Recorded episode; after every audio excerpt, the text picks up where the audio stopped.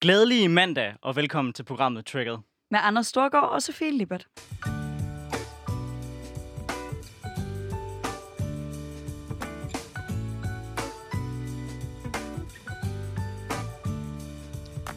Ja, så er vi tilbage i programmet, hvor vi vender nogle af de store emner og holder vores trigger-taler om nogle af de ting, der pisser øh, Sofie Libbert og mig øh, af. Den her gang, der har vi faktisk et specielt program. Jeg ved ikke, om du vil fortælle om det. Jamen, øh, vi har simpelthen bevæget os ud på meget dybt vand, for du og jeg. Vi skal lave et helt program øh, om nogle af de store politiske debatter, der har været i forbindelse med det her års fodbold-E M. Øh, og det er jo ikke nogen hemmelighed, at det, vi er ikke de største fodboldnørder. Ej, jeg tror, det ville være, det ville være synd at sige, at det er sådan en sport, der er vores ekspertise, så jeg kan også allerede godt nu sige, at det kommer til at være politikken, der kommer til at være i fokus. Men vi er rigtig glade for, at en, øh, en en begivenhed, som, som E M også kan starte nogle politiske debatter, eller jeg i hvert fald. Øh, nu får vi at se, om alle er enige om øh, i, i løbet af de næste to timer, at man skal blande fodbold og politik.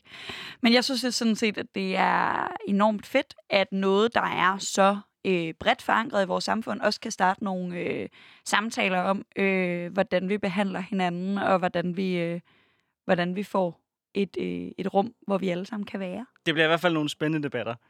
Det gør det. Vi skal også kigge lidt på nogle af de forudsigelser, vi kom øh, med sidst. Øh, der var blandt andet en diskussion om, hvorvidt der ville komme øh, valg i Sverige. Og det gjorde der ikke? Nej. Øh, Löfven, han har, han har øh, simpelthen pullet det off. Han har overlevet. Det var med en lidt særskilt koalition, hvor han har hed Centerpartiet. Øh, dem har han fortsat holdt i sin fold. Og så en løsgænger har han simpelthen fået til at vinde over. Så det må man sige, det er med det yderste, yderste mandat. Ja, og det er vist noget med, at det er sådan en klassisk øh, negativ parlamentarisme-ting. Nu bliver det rigtig samfundsfagsundervisningsagtigt, men hvor det handler om, der er sådan set ikke et flertal for Stefan Löfven, der er bare heller ikke et flertal imod ham. Øh, og sådan er det i både Danmark og Sverige, at man kan godt blive ved med at være statsminister, hvis bare der ikke er et flertal, der ikke vil have, man er det.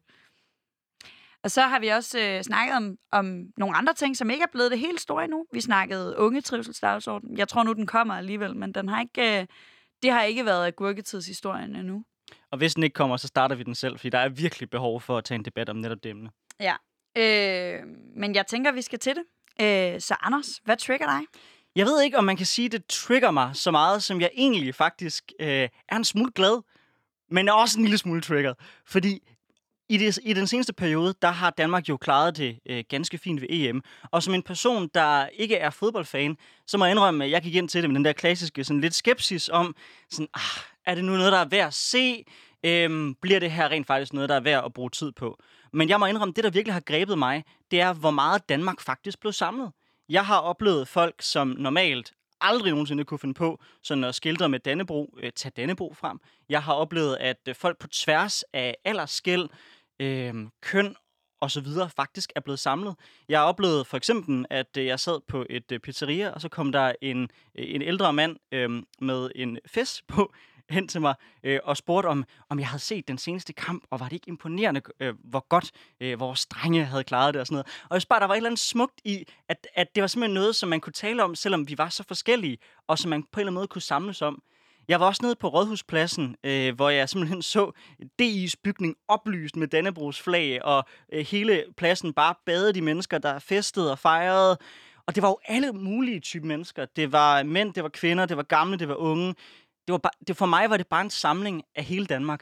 Og det synes jeg, var der, der var noget smukt i. Især i en tid, hvor jeg ofte synes, at når folk taler om det nationale, så bliver det meget ofte ekskluderende. Eller det bliver meget ofte med fokus på folk, der ikke er en del af den gruppe, øh, som man kalder det nationale. Det her, synes jeg, var det, jeg vil kalde den positive fædrelandskærlighed. Og det blev, mig, det, det blev jeg faktisk enormt inspireret af. Men jeg må så også sige, at det virker til, at det ikke er alle folk, der har synes øh, det samme. Blandt andet har jeg iagttaget, at øh, Harald Togsvær, øh, han har været ude med en klumme, hvor han siger, at Dannebrog er et racistisk flag. Og der har også været folk, der har prøvet, synes jeg, at skabe sådan lidt uro i det, der ellers var en folkefejring. Det, der trigger mig, det er, at det fællesskab, vi havde omkring E M, at vi ikke har det, ja, i virkeligheden næsten hver dag. For jeg vil ønske, at den positive form for national fællesskabsfølelse, at det var noget, vi dyrkede meget, meget mere. Og det vil jeg gerne diskutere med folk i dag, både i forhold til E M-fejring, om den virkelig var øh, det, det, øh, det store blandede fællesskabsfolkefest, som jeg, som jeg så, øh, men også det her med at sige, er der nogle lærestrege, vi kan tage med videre i forhold til, hvordan vi øh, dyrker det positive i det nationale? Ja, øh, jeg synes også, det har været en positiv måde at fejre nationalstaten. Så kan jeg godt være skeptisk over for, for nationalstaten i så mange andre sammenhæng. Men jeg tror også, jeg synes, at det er vigtigt, at man tør smadre den gode stemning, øh, når det er nødvendigt. Øh, jeg tror ikke, jeg sådan helt er på bølgelængde med Harald Togsvær i den her sammenhæng, som er forfatter og har skrevet det her debatindlæg om, om Dannebrog, som jeg forstår som en reaktion på Mette Østergaard, som er chefredaktør for Berlingskes indlæg om, at Dannebrog nu var blevet taget fra nationalisterne og givet til, øh, til hvad hedder det, fodboldfansene i stedet. Øh, som jeg egentlig synes var noget hyggeligere kronik end, end Harald Togsværs. Øh, jeg synes aldrig, at stemningen er så god, at man ikke må ødelægge den, men jeg synes, stemningen har været god, og jeg synes, der har været en, en bedre øh, tilgang til, til, det, til snakken om at være dansker, som har været meget mindre indadvendt og meget mere øh, en del af, af, af noget større. Det synes jeg da, når man skal tale nationalromantik, at det er en, en mere romantisk form for mig. Men enig, og, og for mig var der også bare et eller andet i det her, i det her med, at uh, selv mine, mine, mine venner med anden etnisk herkomst, som normalt vil man sige, okay, de føler sig ekskluderet af fællesskabet, går faktisk meget ud af, og så skrive de her opdagelser om at sige, første gang så følte de sig sådan egentlig for alvor danske, og følte, de var en del af det fællesskab, og blev taget imod som det. Det synes jeg, der er noget smukt i. Men vi skal ikke øh, bare diskutere, du og jeg. Vi har nemlig taget nogle folk med, der kan udfordre os lidt. Og den første, jeg gerne vil byde velkommen til, det er dig, Louise Kjølsen. Øh, du har jo øh, skrevet et indlæg, hvor øh, man må sige, du sætter mere fokus på et problem i den her E M-fejring. Nemlig, som jeg i hvert fald øh, læser dit indlæg, at du synes, at, øh, hvad kan man sige, at E M-fejringen på en eller anden måde bliver kapret af øh, hvide, cis-kønnede mænd, øh, der med sexistiske slagord ligesom ødelægger festen for de andre. Jeg ved ikke, om jeg laver en strømmand på dig ved at sige, det er, det, det er, det er sådan, det, det ikke var. Men vil du ikke præsentere dine tanker selv? Jamen altså, jeg tror lige, vi, vi starter lige med et faktatjek. Jeg har faktisk slet ikke skrevet noget selv. Jeg er bare blevet interviewet, så Nå. Jeg har egentlig bare siddet og snakket. Det var jo dejligt afslappende den her gang. Øhm, men jo, jeg, altså sådan, jeg sætter der spørgsmålstegn ved at stille mig kritisk over for en del af den kultur, der ligesom har været omkring E M. Og sådan, man kan sige, at jeg skyder lidt med spredhavl, for det er nogle forskellige ting, jeg sådan stiller skarpt på. Men hvis jeg skal starte med noget af det, du sagde, Anders, så sagde du jo, at sådan, hele Danmark var samlet, og vi var alle sammen sammen. Og, altså, og det er bare ikke rigtigt. Øhm, altså når du siger, at det var rigtig mange folk, der var gamle, og der var unge, og ja, ja, der, der var rigtig mange, som falder inden for normen af, hvordan man er, er sådan en, lad os sige, normativ normale danskere. Men altså alle mine venner, som måske falder lidt uden for normen, som er non-binære i deres køn, eller som er feminine mænd, eller som er transmænd, eller transkvinder, de har ikke følt sig inkluderet. De har til gengæld været bange for at gå ud i det offentlige rum, fordi at der er en stor del af den her fodboldkultur, som, som jeg vil kalde sådan meget toksisk maskulin, eller i hvert fald defineret ved at være meget voldsom og meget grænseoverskridende, som de ikke bryder sig om at være i. Og så synes jeg, altså, så er vi nødt til ligesom at stoppe op og sige, så er det jo ikke hele Danmarks fejring eller hele Danmarks fest, hvis alle ikke kan være med. Hvis man er nødt til at være grænseløs, eller hvis man er nødt til i hvert fald at kunne, at kunne øhm, bevæge sig i det offentlige rum, uden at føle sig utryg. Og det er der bare en masse mennesker i Danmark, der ikke kan. Så når jeg snakker om, øh, om altså man kan sige, det var sådan meget cis-hetero-delen af det, og når jeg også tager hudfarve ind, så er det fordi, at den her altså fejring, øhm, som for mig at se har været, altså også en stor del af den, der har været så fin og så okay, men der er også del af den, der er kammet over og været altså voldsom og øh, altså sådan bare virkelig uordentlig, øhm, hvor at altså hvor det bare bliver meget tydeligt, at forskellige grupper har ikke samme adgang til det offentlige rum, hvis det havde været brune danskere eller muslimske danskere, der havde rystet busser og rystet biler, så havde politiet ikke kaldt det godmodigt, eller så havde politikerne ikke sagt, ej, hvor er det skønne. Og priden, der bliver afholdt her om en måned, de har en del mere restriktioner, end, end hvad E M-fansene har nu. Så det viser bare, at vi ikke er lige. Altså sådan, der bliver diskrimineret imod nogle grupper i samfundet, vi har ikke adgang til det offentlige rum på samme måde. Og den sidste del, hvis jeg lige skal, skal fyre hele smøren af, så er det jo øh, især, jeg var i P et-debat i, øh, her i sidste uge og diskuterer det skønne, vil nogen sige, slagråb, fissekusse, Schmeichel og en mur. At, øh, at E M eller sådan fodboldrummet også bliver et rum, hvor vi så tillader øh, racisme og homofobi og her sexisme, hvor jeg synes, at, at hvis det skal være vores allesammens rum, så skal vi sætte barnet lidt højere og sørge for, at vi alle sammen kan være inkluderet, og det ikke skal være en fest på bekostning af andre folk. Ja, der er enormt mange ting, jeg har lyst til at svare på, bare i et indlæg, du har der. Altså, jeg, tænker, jeg, tænker, jeg tænker virkelig, vi vi kan få en god snak øh, i løbet af dagen, men jeg vil også gerne byde, byde velkommen øh, til vores anden gæst. Det er dig, Chris Bjergnes. Du er øh, ansat hos Dansk Folkeparti, og så ved jeg, at du øh, også er øh, sådan en klassisk fodbold, fodboldfan. Hvad tænker du om øh, nogle af de indspark, der både er kommet nu fra mig, og så, så sandelig også fra, fra Louise? Jamen, jeg synes jo egentlig, der er nogle rigtig interessante pointer. Altså, fordi øh, jeg synes jo, det har været en kæmpe fodboldfest, og det er den største fodboldfest, jeg har oplevet øh, som fodboldfan. Jeg er en kaneret følger af Lyngby Boldklub, som også er en af de lidt mere pæne fodboldhold øh, i, øh, i klassen. Men, men, men derfor har jeg fuldt fanmiljøet og fuldt øh, det, der foregår øh, i og omkring fodbold øh, i mange, mange år. Og øh, jeg har også arbejdet professionelt med det. Men, men det, der er interessant for mig, det var, at, øh, at der virkelig har været en kæmpe opbakning til det her landshold, og man har i tale sat øh, nogle politiske tiltag i en endnu større grad. Og i starten havde jeg det faktisk enormt svært med det. Jeg havde enormt svært med det her med, at man blander politik og, og sport sammen. Men jeg må bare indrømme, at det... Det er egentlig blevet, blevet den boldbane, man, man nu kører på. Øh, vi har talt rigtig meget om Pride. Øh, Kasper Hjulman har selv i tale sat det. Øh, jeg synes, at øh, altså, kampen i forgårs, der stod jeg nede på Frederikshavn, øh, en provinsby, hvor der blev opsat en storskærm. Det er, der, altså, det, det er jo stort set noget, der sker i alle provinsbyer nu om dagen, men det er første gang, det skete i, i vores lille by. Og, og det var altså en folkefest uden lige med femten hundrede mennesker. Jeg stod ved siden af en indvandrerfamilie fra Indien. De kunne dårligt og dansk, og deres lille barn på to år rev min hundevalg ved ørerne hele tiden. Øhm, og det var fuldstændig fantastisk, og lige foran os, så stod der et, øh, et, øh, et øh, par, øh, to mænd, og holdt i hånd, og der var kvinder, der rendte rundt og råbte øh, fisekusse, Schmeichel af en mur. Jeg synes ikke, det er så slemt. Jeg synes, det er bøde. Jeg røb, råber det ikke. Og det var egentlig meget sjovt, fordi da jeg kom tilbage på arbejde dagen efter, altså i går, der sad jeg mig og min kollega Jakob og sad og snakkede om, råbte du det? Altså, er det ikke lidt bøde? Øh, altså, nej, det gjorde det ikke. Men så vores kollega Christina, hun sagde, jeg råbte fandme, det er fandme sjovt. Og, sådan noget. Og der stod det mig egentlig, at det er jo, altså, det er jo sådan en gammel slagsang, og noget, man har sunget rigtig mange år. Øhm, ikke kun om Schmeichel, men om alle mulige målmanden, så slog mig egentlig, at det er jo egentlig bare boomerne. Altså, det er jo boomernes, øh, de helt unge, og de her, der ikke interesserer sig sønderligt meget på fodbold, som hopper med på den slagsang. Øhm, så der er jo en pointe i, at der er nogle ting, man godt kan være bedre. Altså, der er nogen, der måske bliver holdt udenfor, men det er en meget lille gruppe kontra en hvor stor gruppe, der har været med og været en aktiv del af det her. Det synes jeg, vi skal glæde os over, og så kan det da godt være, at vi skal tage nogle kollektive samtaler om, der er nogle andre ting, vi kan gøre bedre. Mm. Må jeg, må jeg byde lidt ind nu? Det må du i hvert fald. Jeg er slet ikke færdig, nemlig. Ej, men jeg synes bare, at det er altid fedt at starte et sted, hvor man er enig, og det er ikke så tit, at jeg er enig med nogen fra D F, så det tænker jeg, det vil jeg lige fejre i den her sådan, fællesskabsånd, vi rider på lige nu.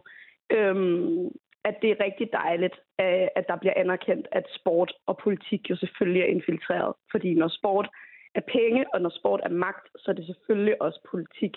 Så det, at, altså, det vil jeg gerne tage hatten af for netop, at det, at vi har kunnet snakke regnbueflag, det, at vi også har kunnet snakke menneskerettigheder i forhold til V M i Katar næste år, det er rigtig dejligt. Øhm, men i forhold til, til det med inklusionen, så er der jo bare rigtig mange, som øh, altså dem, der falder uden for normen, som måske ikke altid heller føler sig trygge i det, i det offentlige rum, som bliver enormt ekskluderet, fordi at dansk fodboldkultur jo også går hånd i hånd med dansk alkoholkultur.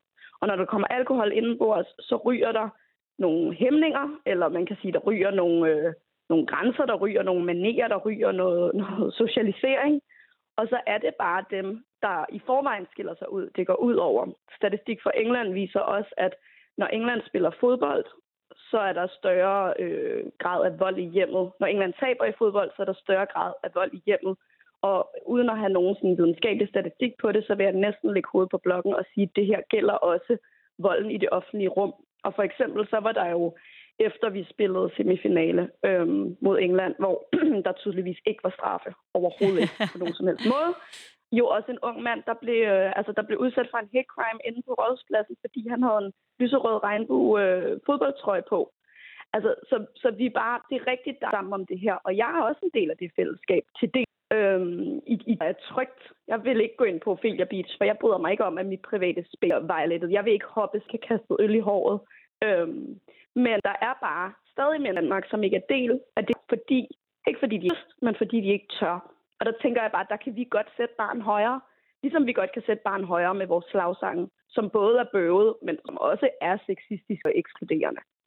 Jeg, sådan, altså jeg er jo fuldstændig enig i, at vi bør sætte barn højere, men jeg er også sådan lidt nysgerrig på, at jeg er en del af, af, af det. Øhm, om ikke det er, fordi vi taler om Ophelia Beach og sådan noget, det jeg heller ikke drømmer om at sætte mine fødder. Også det var voldsomt lørdag øh, efter kvart. Øh, det var egentlig var en god stemning, der var på Nørrebros runddel. Så kan det være grænseoverskridende og øh, være relativt ædru og skulle cykle igennem en så stor menneske, mennesker.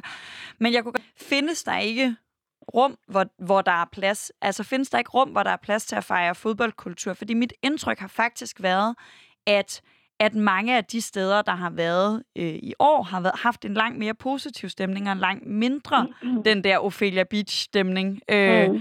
end, end jeg tidligere har følt. Det kan også være, det fordi jeg er fra Aarhus og er vant til A G F-fans, og de generelt er sådan lidt... Øh, Øh, specielle, ja. Øh, ja. Men, men jeg har følt, at det har været mindre i den her sammenhæng, end, end det tidligere har jo. været. Så måske sådan lidt et øh, lys mm. for enden af tunnelen, at vi er på vej den rette vej. Altså, jo, så, øh, først og fremmest, der findes rum, hvor man må fejre fodbold lige så tosset, voldeligt, voldsomt, øh, homofobisk, sexistisk, racistisk, man vil. Det hedder det private rum. Der må du gøre præcis, hvad du vil, så længe du ikke bryder loven. Men når vi er ude i det offentlige rum, så er vi altså nødt til at tage hensyn til, at der er andre mennesker, som har andre grænser end os. Og derfor så kan vi ikke i det offentlige rum lave en stemning, der er så voldsom, eller lave et, et rum, der er så, hvad jeg vil sige, toksisk maskulint, sådan så der er nogen, der ikke kan deltage. Fordi det offentlige rum, det er til for os alle sammen. Øhm, og jo, jeg synes det helt klart, som jeg var i debat med, med en tidligere træner af A G F, som netop også sagde, at der er ikke nogen god grund til, at der skal råbes om fisser og kusser. Der er ikke nogen fisser på banen. Schmeichel har ikke en fisse. Det er ikke Schmeichels fisse, der har taget bolden. Altså, når der er fisser på banen, så kalder vi det ikke fodbold. Så kalder vi det kvindefodbold. Så betaler vi dem ikke lige så meget, og så gider vi ikke at kigge på dem. Så for mig at se, så handler det her jo... Altså, det, handler, det er jo netop, fordi det ikke handler om en hyldest til kussen, eller en hyldest til fissen, eller...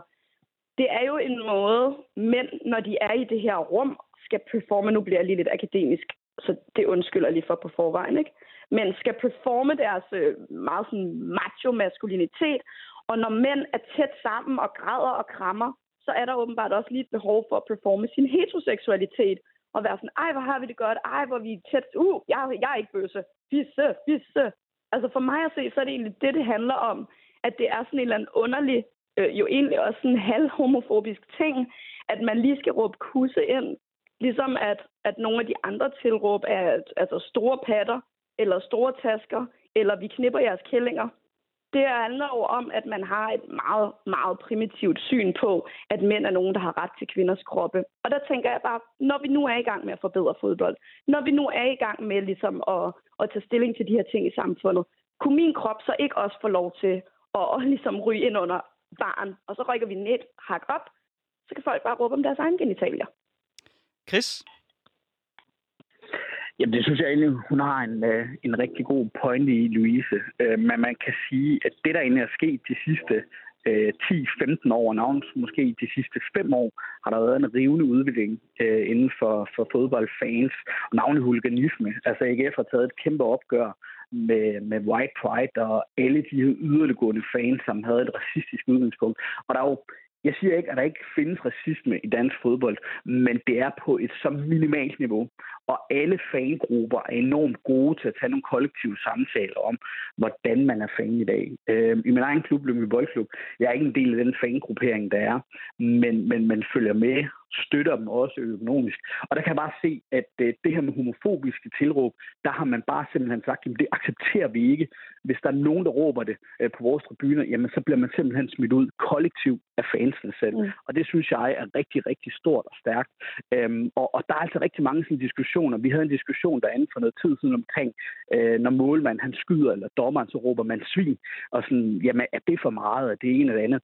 Og så er der også nogen, der har den her tankegang, som jeg egentlig faktisk også godt kan følge, at på mange områder er fodbold også en mulighed for at udreagere og komme af med nogle aggressioner på en ikke voldelig måde, altså at man ligesom kan afreagere for ugens øh, strabasser og alt det, der ligesom løfter sig op for mange mennesker. Øhm, det synes jeg egentlig er ganske fint. Altså der er rigtig mange mennesker, som ikke formår at øh, kan komme af med deres aggressioner og komme af med, med det, de har på hjertet på, på en god intellektuel måde, som vi kan, men, men, men som simpelthen er bare lidt bøde og siger nogle bøde ting og sidder med deres fad eller råber og skriger en gang imellem, og, og der synes jeg egentlig, at fodbold er en udmærket plads for det. Dermed ikke sagt, at de har en carte blanche til at opføre sig sindssygt åndssvagt, men der er altså rigtig mange ting, der foregår. Der er jo flere fodboldklubber, der har taget F N's verdensmål til sig og laver alle mulige humanitære øh, ting, altså lige fra at aktivere nogle flygtninge, som bor tæt på dem, inviterer dem med til fodbold, donerer deres tøj og alle mulige forskellige andre ting. Så, så der sker altså en rivende udvikling. Øh, så jeg synes faktisk, der er mange positive ting, man, øh, man skal tage med herfra. Nå, Louise, jeg, jeg, Louise jeg, jeg tænker ikke, vi skal, vi skal gå for meget i entaler mod hinanden, men jeg bliver selvfølgelig også nødt til at svare på mange af de ting, jeg har hørt fra dig. Lad os starte med det, vi er enige i. Jeg, jeg er fuldstændig enig i, at sport og politik hænger sammen, og jeg er meget uenig med dem, der mener, at derfor så kan øh, UEFA ikke, øh, eller så, så, så skal UEFA have lov til at gå ind og blokere, hvorvidt man øh, laver et stadion i Pride-farver. Øh, mm. Det synes jeg bare, de skal have lov til. Men jeg synes så samtidig, Louise, at du... For det første synes jeg, at du cherrypicker enormt mange ting, du så prøver at fremhæve som en grundlæggende kultur. Selvfølgelig tror jeg, at, at det vil være sådan, at når der er de her, de her de situationer, hvor der er så meget folkefest, så er der nogen, der ikke kan administrere sig. Nogen, der agerer racistisk. Nogen, der er ubehagelige. Men generelt, når jeg sådan kigger ud på den fest, så er jeg bare simpelthen ikke enig i din analyse af, at det er sådan et slags hvidhedsrum, hvor der ikke var plads til muslimer. Mange af de folk, jeg stod øh, med til fodboldkampen. Men, ah, men, men det men det Det, det føler jeg gerne lige pointere, det, det har jeg ikke sagt. Føl... Nej, jeg har ikke sagt, at der ikke er plads til muslimer. Jeg har sagt, det eneste, den eneste relation, hvor at hvidhed for mig var relevant, det var at nævne, at hvis det var brune muslimer i Danmark, der havde fejret Eid, og så skubbet til busser bagefter, så havde tonen været anderledes. I forhold til dem, der har fejret fodbold, så har der været danskere alle mulige farver. Ja, det havde den, og lige så vel havde den også været anderledes, hvis jeg på min første dag var gået ud med halvtreds mennesker og havde hoppet på en bus. Hele pointen med de her folkefester, man kan diskutere, hvorvidt det tager overhånd, når folk går over på, på en bus. Det tror jeg, jeg sådan set er enig med dig i. Men, men, men det, i de øjeblikke, hvor der er den nationale fejring, så ja, så brydes nogle af de normer for den måde, man normalt agerer. Men det handler altså ikke om, hvorvidt folk de er hvide eller ej. Fordi hvis jeg havde skabt mig sådan, så havde jeg altså også mærket en konsekvens. Der er fodbold, det kan man så øh, kritisere eller synes, synes om, bare fuldstændig anderledes. Så taler du om vold i England. Altså, fodboldfans i England er kendt som nogle af de, de klart mest voldelige øh, fans, der overhovedet findes. Og sætte en form for lighedstegn mellem, at fordi der er vold i husstande i England efter kampe, så må det også nødvendigvis være tilfældet i Danmark. Det mangler jeg i hvert fald at se noget øh, form for bevis på. Helt grundlæggende, Louise, altså... Jeg, har, jeg synes ikke, når jeg kigger ud på den fest, at, at det har været et sted, der har været ekskluderende. Hele Danmark har jo også samles. Men det har for eksempel... det heller ikke været for dig, Anders. Det er jo netop det, der er hele pointen. Det har ikke været ekskluderende for dig, men nej, derfor kan det jo godt være ekskluderende for andre. Ja, og jeg har også talt med folk, for eksempel fra L G B T-miljøet, der heller ikke synes, at det har været ekskluderende for dem. Så måske kan man ikke tale på vegne af en hel gruppe på den måde, øh, som du gør. Nå, i det her tilfælde. Hele, hele, altså, hele, hele Danmark har jo samlet, synes, hele Danmark samlede sig jo også om den danske fan, der, der, der tog L G B T-fag med til, til Baku. Det har været en af de ting, synes jeg, hvor, hvor Danmark rent faktisk stod sammen på nær nogle få folk ude på den yderste højrefløj, der var øh, på den helt modsatte boldgade. Som vi nok skal tale med senere. Hvilket var super skønt, men det laver bare ikke om på, at der dagen efter kampen mod England, eller var en mand, der blev overfaldet af, hvad var det, ti eller tolv andre mænd inde på Rådhuspladsen, fordi han havde et regnbueflag på, fordi han havde en fodboldtrøje på. Det laver ikke om på, at der er masser af mennesker. Det kan godt være, at du ikke har talt med dem, men der er også mennesker, som siger, jeg har ikke lyst til at gå ud i det offentlige rum lige nu, fordi stemningen er så voldsom, stemningen er så grænseoverskridende, så jeg føler mig ikke tryg. Og det er jo de mennesker, der normalt heller ikke føler sig tryg. Jeg synes, et rigtig godt eksempel på det her med, at man ikke ligesom bare kan sige, at det var noget, der skete til fodbold, og så gik vi ud i verden.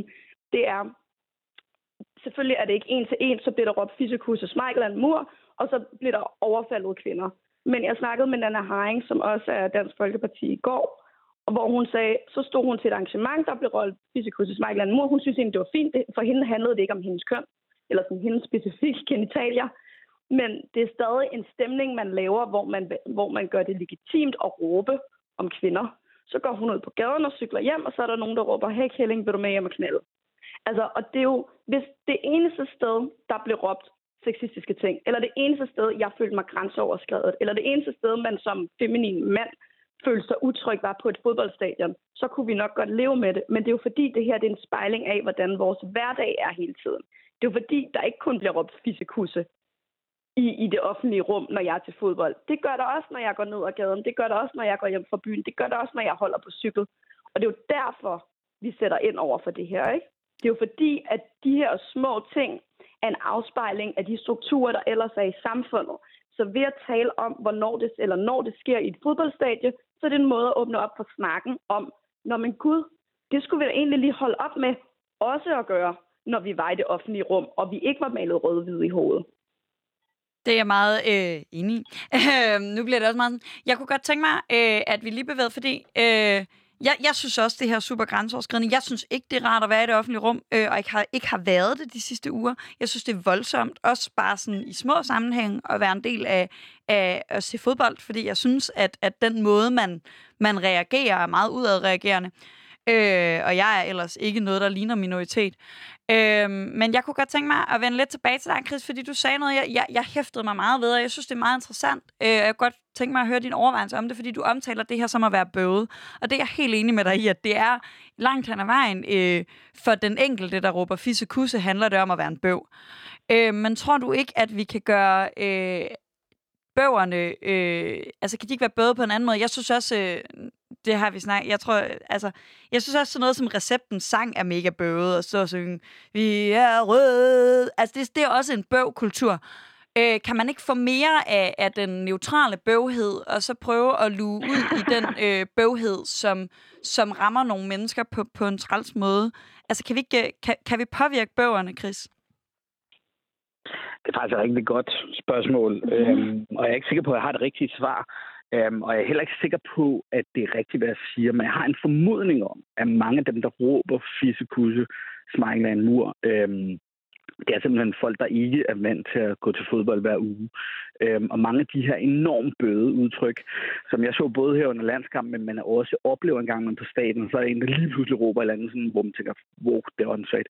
Øh, det er ofte for folk, af min opfattelse, som egentlig ikke følger sindssygt meget med, hvor det lidt mere etableret fanmiljø, jamen de er ret gode til at selektere de her ting. Der er også noget af det der, for det altså etableret familie, hvor der er nogle forskellige fraktioner, hvor de er fuldstændig hen i vejret. Øh, der er det jo store med Brøndby S K og nogen, der slår sig i skov og alle mulige andre ting.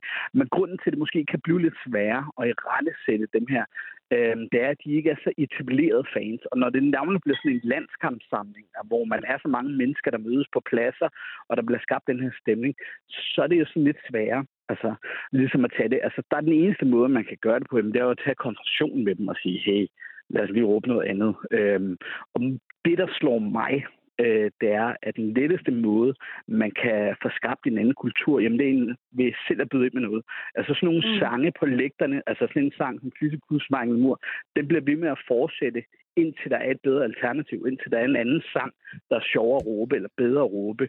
Øhm, fordi det, det er simpelthen bare det, man vender tilbage til. Ja. Men det var fordi, altså, lige præcis som Chris siger, ikke? Så det der med netop, at hvis man vil have lavet noget om, så må man ligesom selv byde ind, ikke? Så der var sådan, da vi skulle se semifinalen, så var der en sød ung mand i den gård, jeg bor i, der havde sat en stor skærm op nede i haven, så vi netop kunne se det sammen, uden øh, der blev kastet øl, og folk hoppede ind i mig. Så jeg var sådan, det er perfekt, for jeg elsker stemningen ved fodbold, og jeg elsker at råbe, og jeg elsker at komme ud med aggressioner, og jeg synes egentlig godt, jeg kan gøre det, uden at jeg skal, jeg skal gøre det på bekostning af noget. Undtagen fodboldspillerne, dem skal jeg rigtig meget ud, selvfølgelig. øhm, men så begyndte de nemlig at råbe, fisse, kusse, Schmeichel, mur, og så sad jeg jo der og var sådan, for helvede. Okay, nå, fuld killjoy, ikke? Så jeg begyndte at råbe, kan vi ikke råbe om jeres egen genitalier, eller diller, diller, Schmeichel, mur, og så... Så tænkte jeg, at i pausen, nu går jeg sgu lige ned og samler lidt empiri. Så jeg gik ned og spurgte de her jo ellers rigtig søde og sym- og empatiske unge mænd, hvorfor er det? Hvorfor er de råber det her? Og det var netop, altså lidt som Chris siger, ikke? Så var det sådan, nå, men det har vi bare altid gjort, eller sådan, det gør man bare. Eller altså den der totalt u- uovervejede reproduktion af, når man det ikke sådan, man er til fodbold. Og så, jamen, så fik jeg ligesom sådan sagt lidt rundt omkring, jamen jeg synes bare ikke, det er så fedt, og sådan, jeg, jeg føler lidt, at jeg bliver ekskluderet af den, kunne vi åbne noget andet. Og der så Schmeichel var en fucking mor og tog det straffespark, ikke? Som ikke burde have været der. Øhm, så var der selvfølgelig nogen, der begyndte, efter vi var i chok over Englands score, så var der selvfølgelig nogen, der begyndte at råbe, Fysikus Schmeichel er en mor, der ligesom, jeg tror, det bliver også lidt en trodsig ting, fordi hvorfor skulle jeg komme her og bestemme over dem, ytringsfrihed og derudaf. Men der var også bare en rigtig cool fyr, der var sådan, ligesom netop koordineret, var sådan, hey, hey, hey, næste gang, så råber vi, røde, hvide, Schmeichel er en mor. Altså netop det der med at tage det til sig og sige, gud, det havde jeg sgu da ikke lige tænkt over. Hvis du ikke synes, det er fedt, super duper, det switcher vi lige op. Røde, hvide, den har vi netop allerede kørende med recepten, som muligvis er bøvet, men også er sindssygt catchy. Muligvis den bedste sang, der nogensinde er lavet, ikke? Øhm, og så bare sådan catchede den og sagde sådan, hey, og lige koordineret. Og det synes jeg bare var mega fedt. Det tager jeg bare sådan virkelig hatten af for netop det der med, at i stedet for at holde fast og sige, jeg har ret til, så selvfølgelig har du ret til det. Du har ret til at sige alting. Du er bare ikke et særligt sejt menneske, hvis du gør det. Eller et særligt rart menneske. Så, altså, så der havde jeg sådan en god, positiv oplevelse. Altså, øh, hvorvidt, øh, hvorvidt det er en af de bedste sange, der er lavet, det kan diskuteres. Jeg synes øh, faktisk, at helt sikkert med Gulddrengen, den har faktisk groet rigtig meget på mig ja. af den her omgang, faktisk. Fordi der er noget fedt, sarkastisk øh, i det, som jeg bare elskede. Øh, I forhold til, det du siger med, med kampråb, øh, ja, det kan godt være, at, at, det er, at det er, fordi folk ikke har andre øh, råb og råb. Jeg oplevede mange af de folk, jeg så gøre det. Det var meget sådan provokation for provokationens skyld, hvor jeg oplevede nogle folk, som netop ikke er særlig meget fodboldfans, men synes, det er rigtig fedt at sige, uh, nu ser jeg, om jeg provokerer folk ved at råbe det.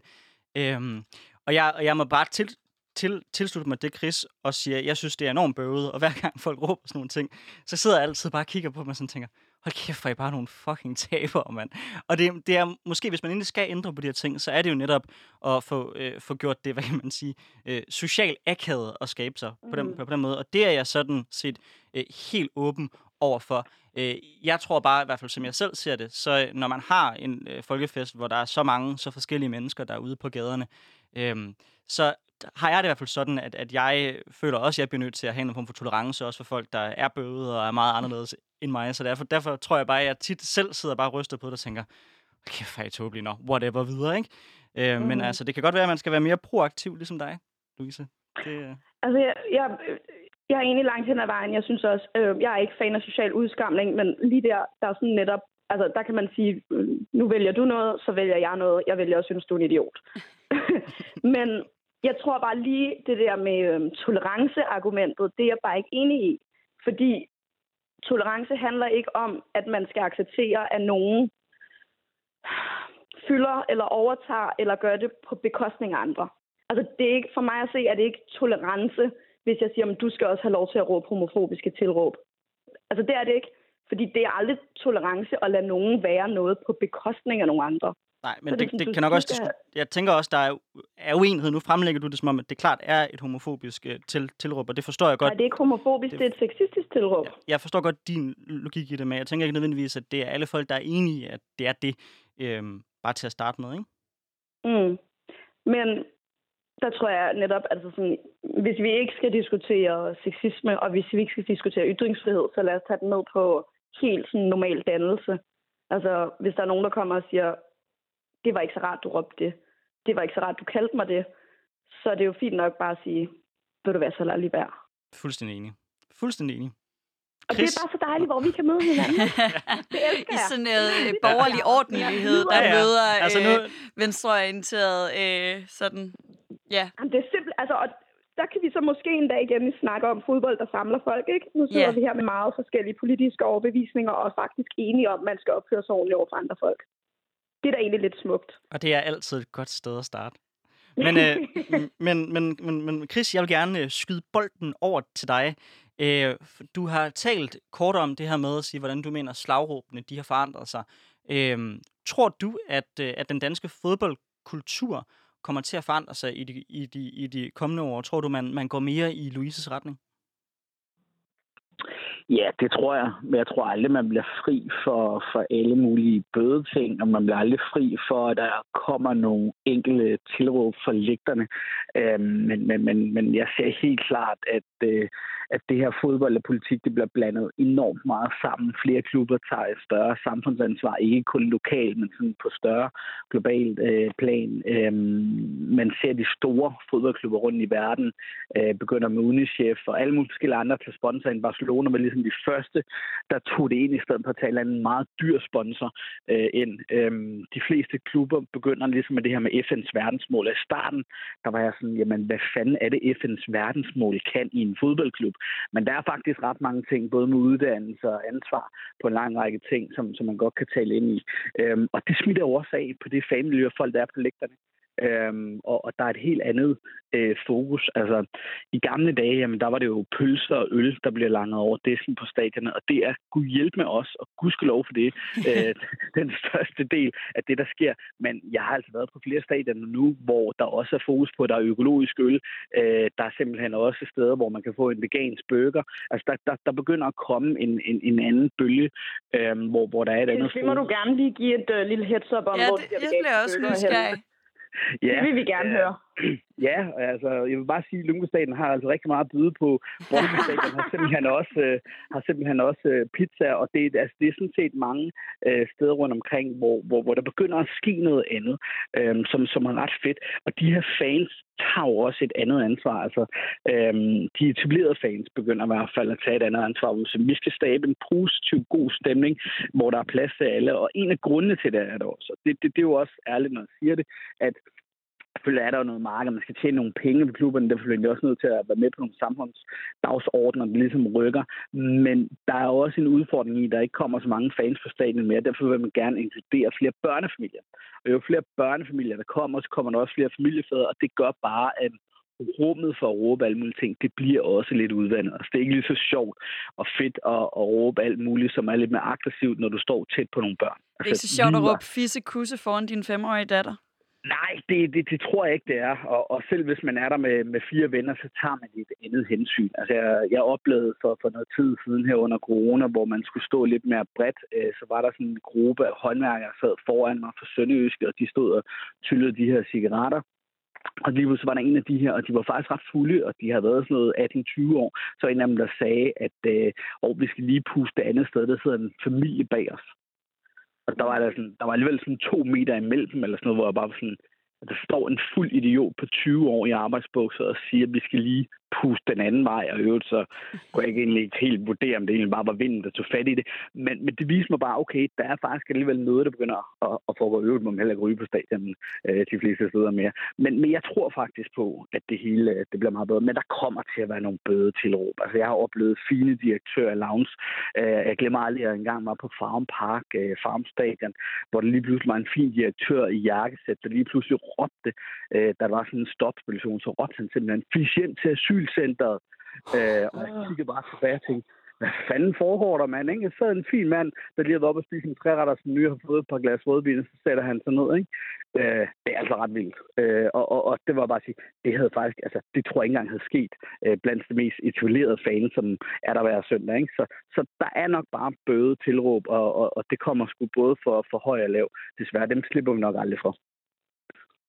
Det tror jeg, der er en pointe i.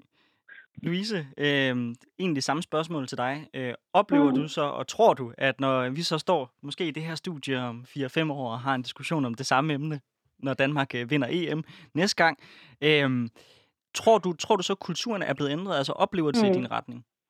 Ja, altså det er jeg også fuldstændig overbevist om. Altså netop fordi, at og det tror jeg, altså bare det, vi sidder og snakker om det nu, er jo et tegn på, at vi er bevidste omkring det, og at der sker en eller anden ændring i det.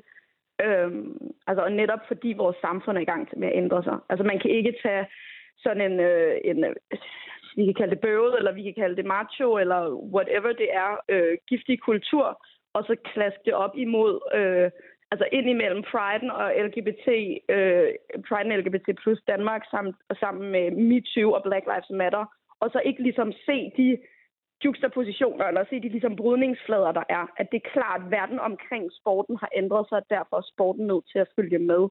Øhm, og, og jeg tror, altså sådan, jeg har altid sagt, at hvis man ikke synes, fodbold og politik er blandet sammen, så er man ignorant, fordi at, altså, at fodbold er politik. Øhm, men jeg tror, at det begynder at blive så åbenlysende netop, altså at man også begynder at have sådan åbenlyse initiativer, som har politiske og aktivistiske agendaer inden for fodboldmiljøet, netop i forhold til at tage et tage knæ eller bruge regnbueflaget øh, aktivt. Så derfor ser jeg helt klart, at, at altså, der er et opgør. Bare det, vi taler om det her, det er nyt. Men jeg må også sige, at de reaktioner, jeg har fået for at sige, kunne det være fedt, at man ikke øh, fik tyret en øl lige ind i hovedet, eller sådan, det kunne være fedt, at I ikke råbte Fisekus og Schmeichel. De er også virkelig voldsomme. Altså, så er det ikke fordi, at alle er sådan, ja, det er også lidt bøvet. Altså, øh, bare det, jeg har sagt det her, så får jeg, luk fissen, hold din kæft, fuck dig. Du har ikke lyst til at have, eller du har ikke lov til at have en holdning om noget, fordi du er en, der trykker.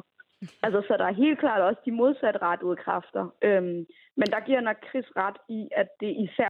Håbe på, at det handler om, at der er nogle mennesker, der ser en bevægelse væk fra det, de plejede at have, og så bliver de bange, og så bliver de... Altså, kan vi ikke vælge at, at sådan tro på, at, mm. at det er et tegn altså, på, at nogen netop... er bange for, at jo, det gener- verden bliver bedre? Tror jeg, ja, folk, folk er bange for, at deres ligesom...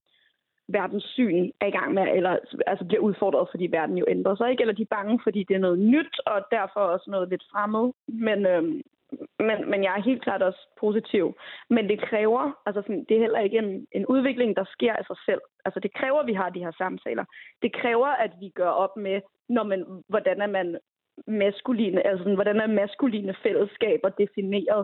Hvem kan deltage? Hvor, hvor langt skal vi gå? Hvornår, hvornår noget er grænseoverskridende? Hvornår det er okay? Også selvom man er malet rød-hvid i hovedet. Altså sådan, det kræver også, at vi aktivt gør noget, og det kræver også, at vi lytter til de mennesker, som er uden for normen, som føler sig bange eller føler sig troet, og hvilket jo reelt set er berettiget. Øhm, så derfor så sådan, ja, det er en vigtig samtale, vi har gang i, det synes jeg. Og jeg synes, øh, synes det er også fint netop, at, at vi kan mødes med forskellige udgangspunkter og sige, nå, men god opførsel, det kan vi i hvert fald være enige om.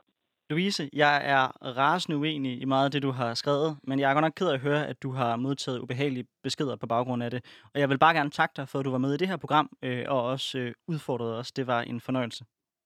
Det er altid en fornøjelse. Hej.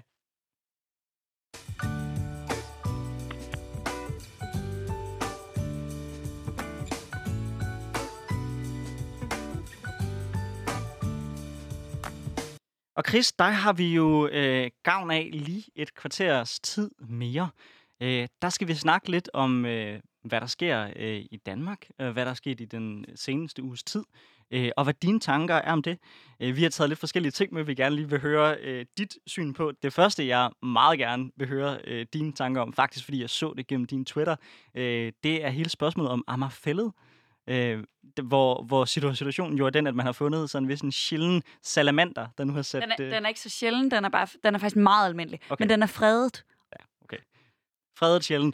Hvorom alting er, så sætter det i hvert fald øh, byggeriet på pause, øh, og det kunne jeg se, du var en lille smule frustreret over, Chris. Ja, det var jeg, det var jeg helt klart. Øh, undskyld, jeg lige står og griner, men øh, min univalg, ved man lige fundet sådan en gris, der larmer helt vildt. øh, så jeg prøver lige at forlade dem lidt. Øh, jamen, det var jeg lidt frustreret over. Altså, jeg synes jo, det, det, det er et sindssygt interessant paradoks, og navnlig paradoks, som venstrefløjen selvfølgelig slås lidt med at skaffe nogle billige boliger for almindelige mennesker. Øh, skal København også være et sted, som ikke kun er for rige? Så bliver man nødt til også at bygge noget billigt øh, og noget, som, som lærer tilgængeligt. Og øh, der er simpelthen vandsalamander, der, der simpelthen kommer i vejen for det.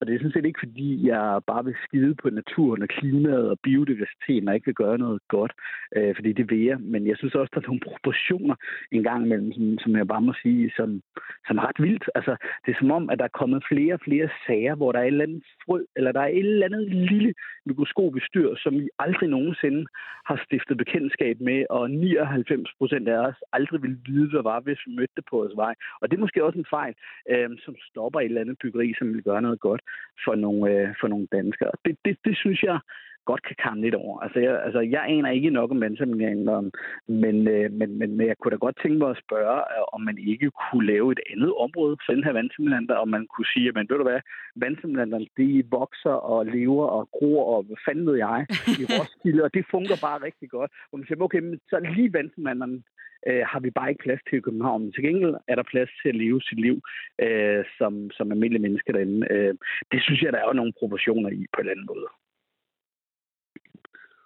Ja, øh, altså den store vandsalamander er jo en, en, en stor debat på venstrefløjen, øh, og jeg deler jo øh, mange af dine tanker om, end jeg også øh, deler mange af tankerne om, om det dybt problematiske i, at det eneste sted, man øh, øh, kan blive enige om at bygge i den her by, det er, er midt i naturen. Øh, jeg tror, der er mange gode steder at bygge, men nu er det nogle gange sådan, det endte, og det er godt nok ærgerligt efter så lang en politisk kamp, at det nu øh, bliver trukket yderligere ud, øh, fordi der jo er et irriterende flertal for at bygge her på Amagerfælled, øh, og jo længere debatten bliver trukket, jo mere absurd bliver øh, nogle af situationerne. Det er jo den her store vandsalamander, for det er jo ikke engang bare en vandsalamander, det er en stor vandsalamander.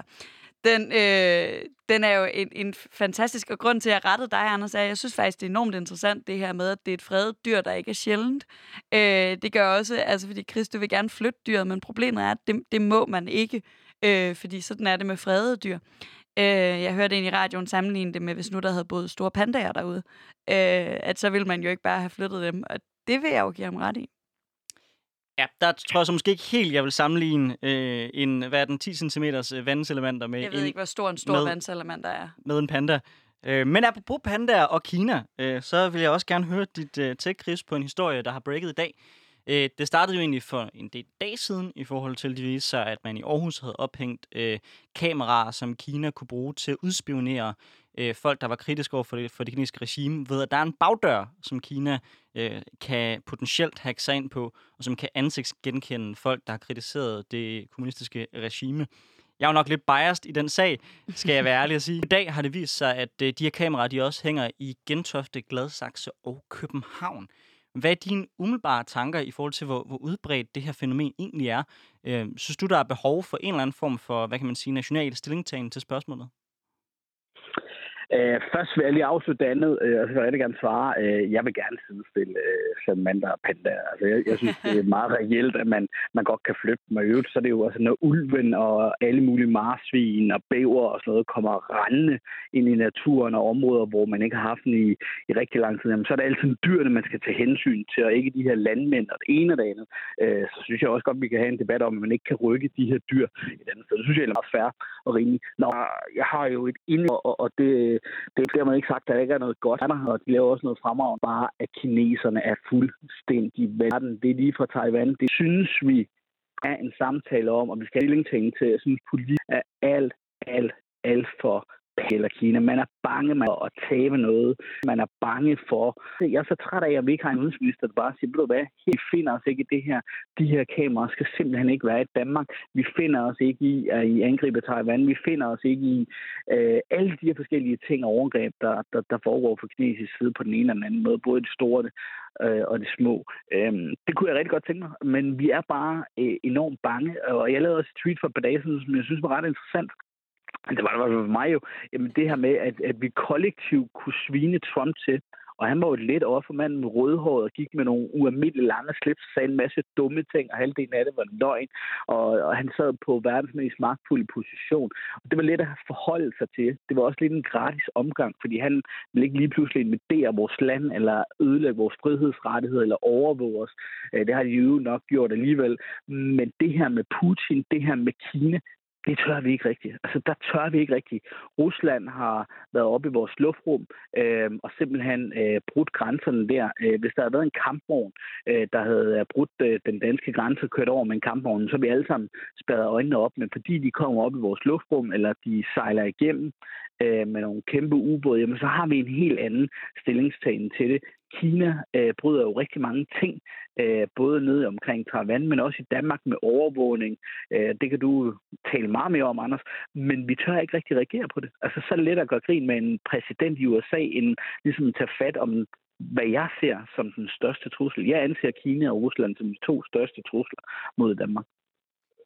Jamen altså, jeg tror ikke, at vi bliver voldsomt uenige om det her spørgsmål, Chris. Øhm, men altså, nu er du også, i hvert fald i det her tilfælde, vores mand inde på borgen. Så fornemmer du, at der trods alt er et skifte på vej derinde, eller er de stadigvæk meget en E U over for den udfordring, vi står overfor? Jeg synes, der, der er en stor... Øh... Jeg, jeg er ret overbevist om, at halvfems procent af de mennesker, der arbejder og, øh, på Christiansborg, både som folkevalgte og ansatte, altså hvis du sidder i et middagsselskab med dem, så vil de jo ikke give os ret, og de vil sige mange af de samme gloser.